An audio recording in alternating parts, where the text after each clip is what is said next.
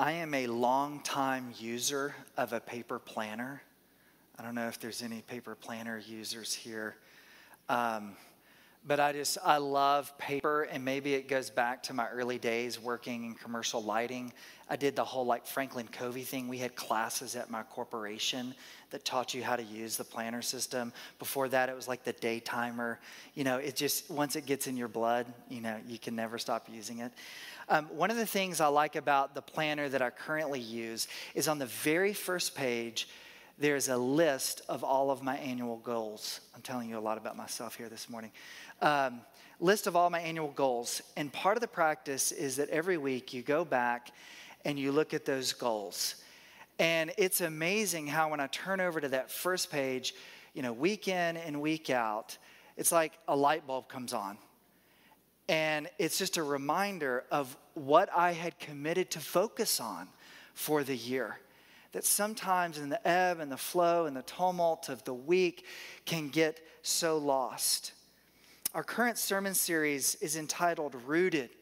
It's like going back to that first page in the planter, in the planner and reminding ourselves of what we're all about and what God has called us to do here at Oaks Parish. Just to catch you up to speed, 3 weeks ago we spent time looking at our mission which is to abide in Christ Jesus for the renewal of all things. And there we talked about union with Christ as the highest aim for all of us as human beings.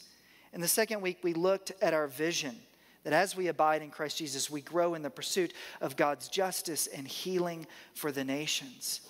And among the various theories of justice that are out in our culture today, our desire here at Oaks Parish is to understand God's vision for justice, which is an incredibly pervasive topic in Scripture. Last week, we began the deep dive into our core values, starting with the root of everything we are and everything we do here at Oaks Parish, which is the gospel of grace. And you can always keep that picture of our core values in your mind by envisioning an oak tree, that we want to be deeply rooted in the gospel of grace. And as we do so, we're nurtured, we're nourished to grow up in a particular place here in the city of Portland and to be a blessing uh, to this place that's faithful presence. And then, third, we grow up in a particular way, which is the image of Christ. And that happens as we give ourselves to these formative rhythms of faith. Worship gathered here together is one of those rhythms. And then finally, our fourth core value is extended family. You can imagine in the top of a tree that's a, it's home to a diverse ecosystem, an extended family, if you will. That's what we want to be as a church, is an extended family, one to another. By the way, if you've missed any of these sermons over the past few weeks, uh, no worries. You can catch up on all of it in our podcast while you're loading the dishwasher this week. This morning, uh, we turn to that second core value after the gospel of grace that we call faithful presence. Earlier this week, I read an article in the Washington Post that was really a commentary on a book that's just come out called The Great Dechurching by Jim Davis and Michael Graham. These two authors examine why millions of Americans have left the church and what might bring them back. The authors sort dechurched Americans into two major categories. One is the casually dechurched, who lost the habit of attending services because they moved or maybe don't see church as a part of their schedule anymore. And then, secondly, church casualties people who've stopped attending because of conflict or because they've experienced harm in the church. But then they're able to also sort why Americans might return to church. And it's for a variety of reasons, particularly tied to tradition. Mainstream evangelicals are looking for friendship, while mainline and Catholics are more interested in spiritual practices and outreach programs. Interestingly, they find that many dechurched Americans might return to church if they found a stable and healthy congregation. That is a congregation that's really rooted in the Lord, rooted in the gospel. And part of their advice to the church is be patient. The great dechurching didn't happen overnight, it won't be reversed quickly. So that congregations need relationship wisdom, and get this a quiet, calm, and curious demeanor. It's exactly what we mean by abiding in Christ Jesus for the renewal of all things. Well, another way of describing these authors' aspirations is what we're calling here faithful presence. And here's how we define that phrase it's always in the front cover of the worship guide. We are committed to Portland and aspire to be a church woven into the fabric of the city. Oaks Parish is a uniquely welcoming and inclusive place.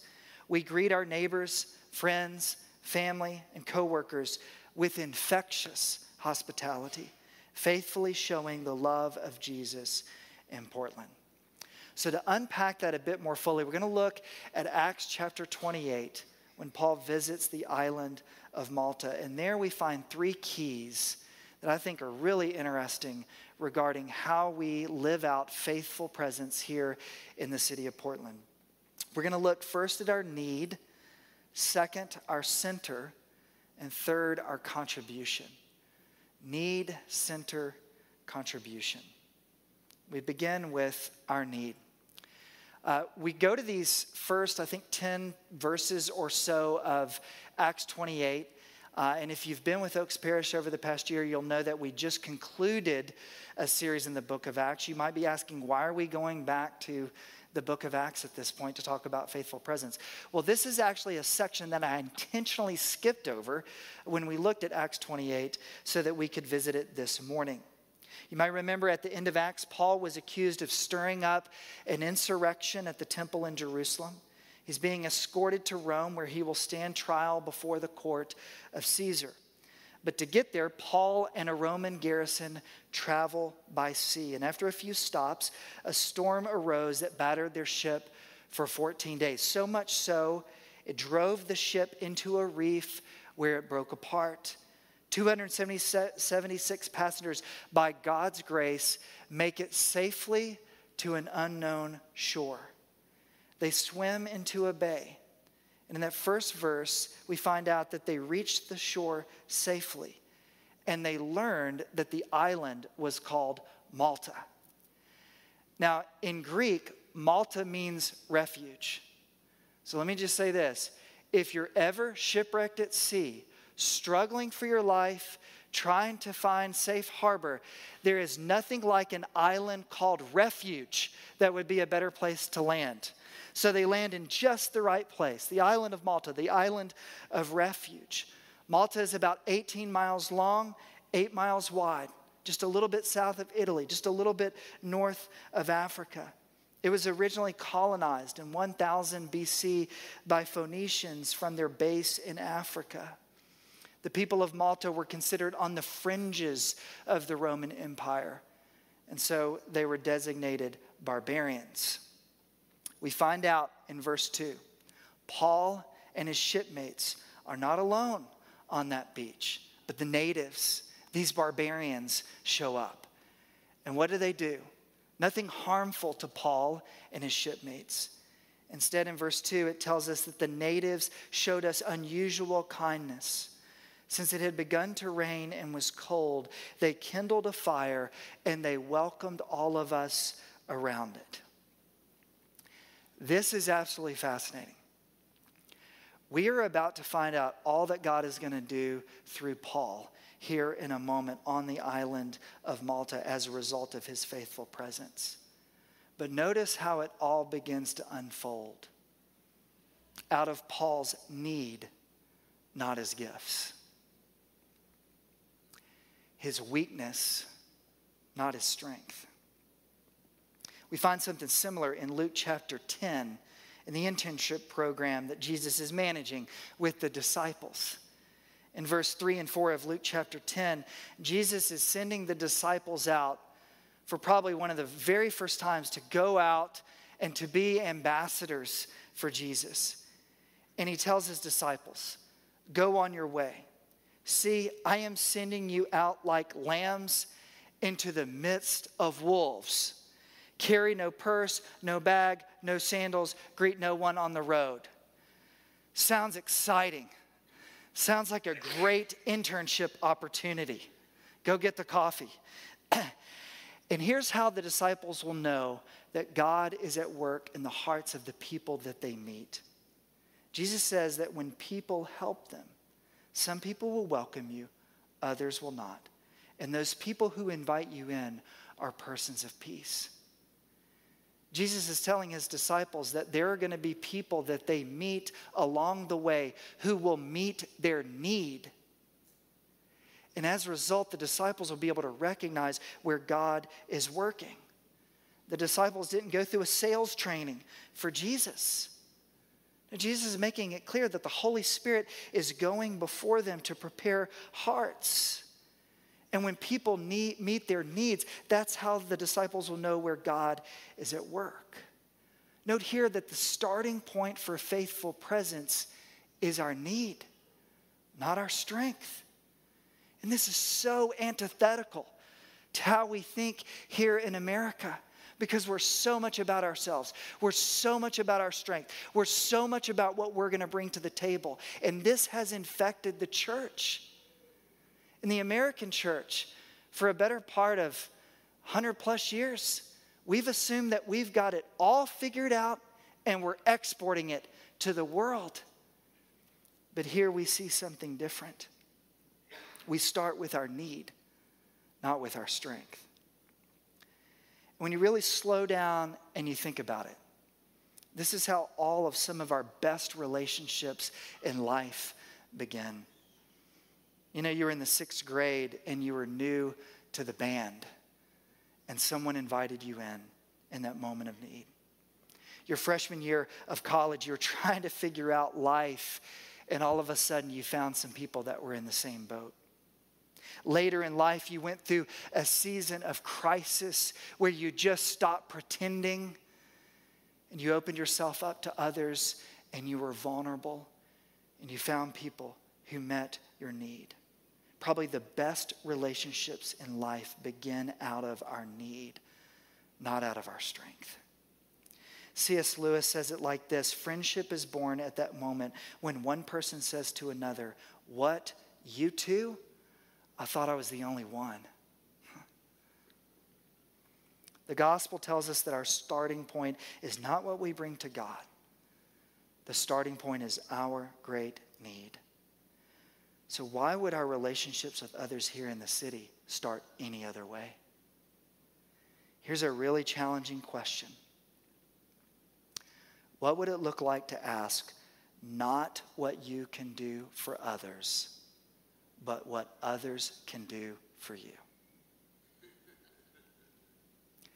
Not what you can do for others, but what others can do for you. That's an obvious inversion of the great JFK line. And that's because we live in an upside down kingdom. Paul washed ashore the shores of Malta, not presenting his strengths, not with some sermon, not with a strategy to evangelize the island. He washed ashore in great need. That's how faithful presence begins. Second is the center. Faithful presence is secondarily characterized by the center, which is what we find in the next verses, verse 3 through 6 of Acts 28. Let me read it again. Paul had gathered a bundle of brushwood and was putting it on the fire when a viper, driven out by the heat, fastened itself on his hand. When the natives saw the creature hanging from his hand, they said to one another, This man must be a murderer. Though he has escaped from the sea, justice has not allowed him to live. He, however, shook off the creature into the fire and suffered no harm. They were expecting him to swell up or drop dead, but after they had waited a long time and saw that nothing unusual had happened to him, they changed their minds and began to say that he was a god. This is comical. Pliny the Elder, author and naturalist of the first century, indicated in his seminal work that it was a common belief, even among the educated, that all snakes were poisonous and they were often agents of divine vengeance.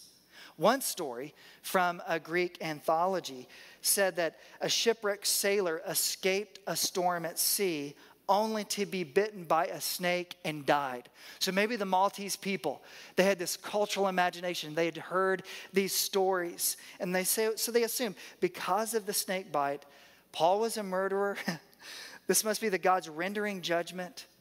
They waited for a long time. Nothing happened. And then they completely swung to the whole other end of the pendulum.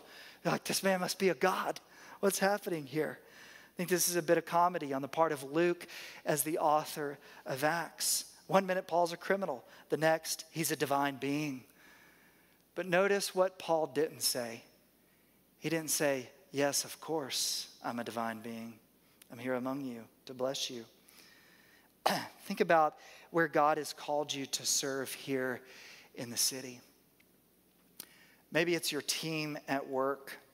Maybe it's the community that you've built amongst friends and neighbors. Maybe it's your school PTA. Maybe it's the nonprofit that you volunteer for. You know, it's so easy as we're trying to follow Jesus into faithful presence that over time we begin to be at the center. We begin to be at the center. Before we know it, we begin thinking thoughts like, where would they be without me? If I'm not there, that whole thing's going to fall apart. Even over time, we grow resentful. Don't these people see all that I've done for them? You know, that's, that's divinity sort of talk. It shows or it reveals that we're at the center. Ever so subtly, amidst faithful presence, we can begin to believe that we're the divine center that we're the one that is bringing things into the universe from nothing. That we're the ones that are upholding all things from the throne on which we reign. There's a similar story found back in Acts chapter 14, specifically in verse 15 through 17. Paul and Barnabas were together at the time.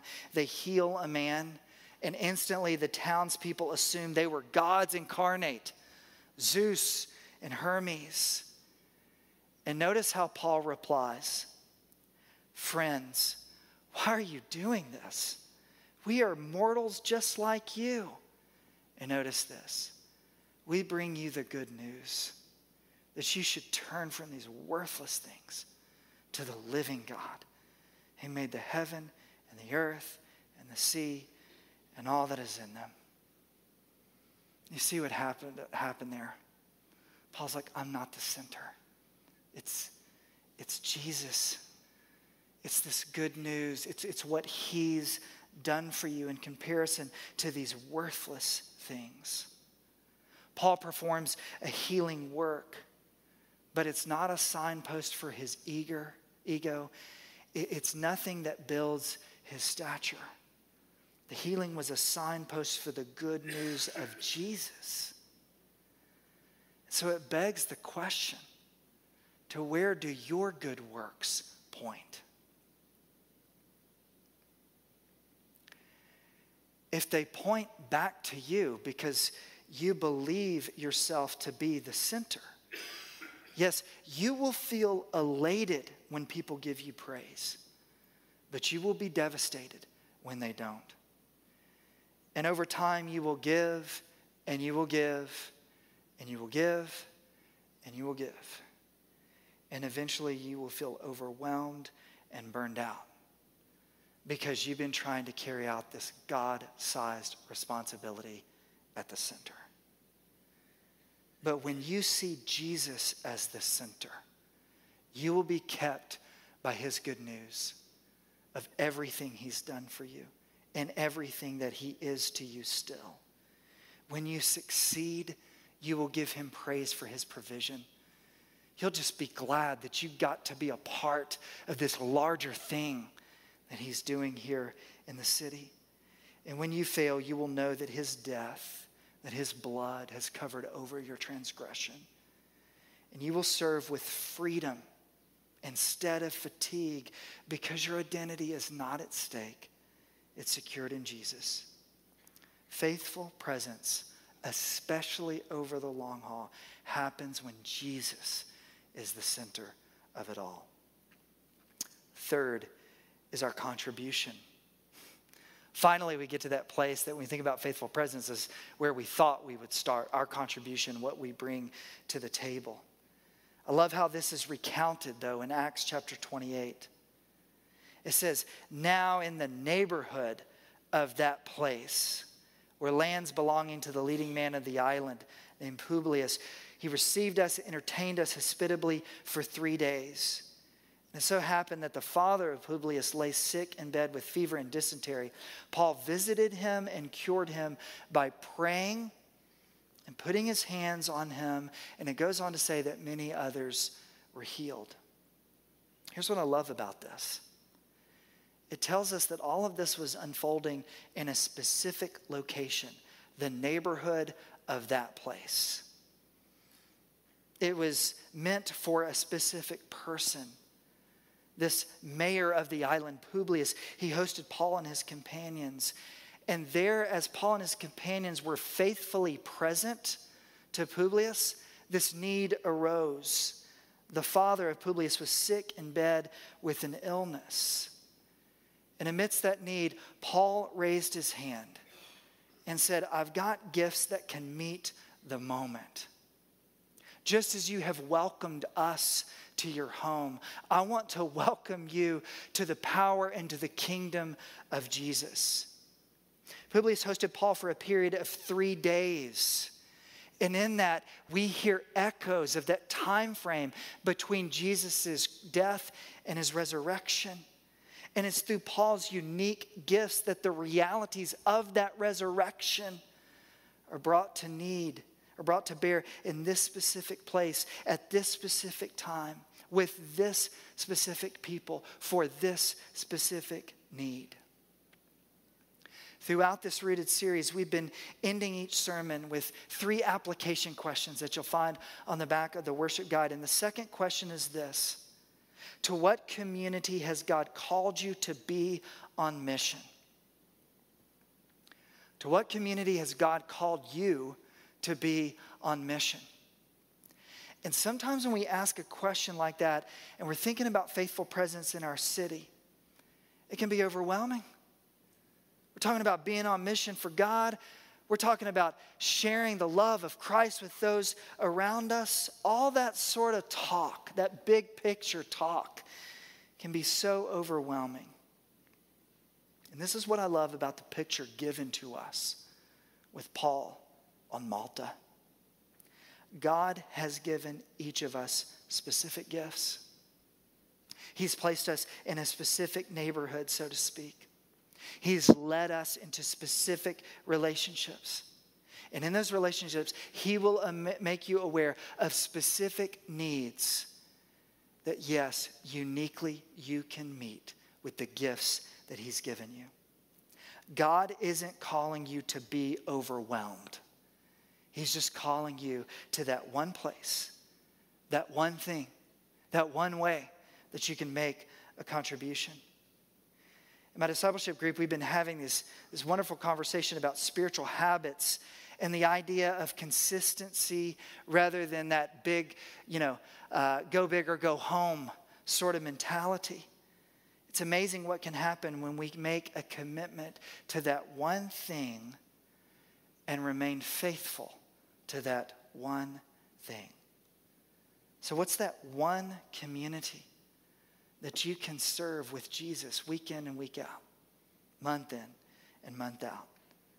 And that by this time next year, you can look back and you can see that the power of the resurrection of Christ was brought to bear in that place.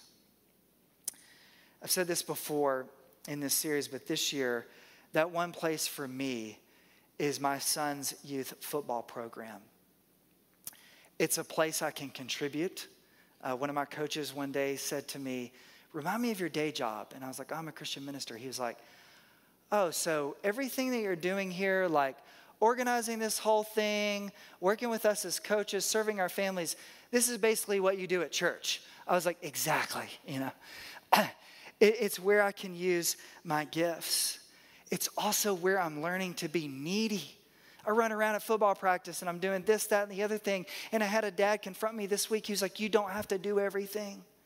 Just tell us what you need. But I've also been able to observe how God works as I'm standing there on the sidelines day after day, interacting with our coaches, our players, our families. A couple of weeks ago, I had a dad, we were catching up, and for about 20 minutes, he just shares with me all of these hardships that are going on in his life. And I just listened. And at the end of it, I said, You know, I, you know I'm a Christian minister. Would you, do you mind if I just prayed for you about all of that? And he was like, Sure. So I just prayed for him. And at the end of it, he looks up at me. He, he was emotional. And he says, It was so good to hear the name of Jesus. I grew up in the church, but it's been a while. It's so good to hear the name of Jesus. Imagine what could happen in our city if we just identified that one place to contribute, that we are vulnerable about our needs, not our strength, and that people all over the city were able to declare, it's so good to hear the name of Jesus. Let's pray. Oh Lord, you have taught us that without love, all our deeds are worth nothing. So send your Holy Spirit and pour into our hearts that most excellent gift of charity, the true bond of peace and of all virtues without which whoever lives is counted dead before you. Grant this for the sake of your Son, Jesus Christ, who lives and reigns with you in the Holy Spirit, one God, forever and ever. Amen.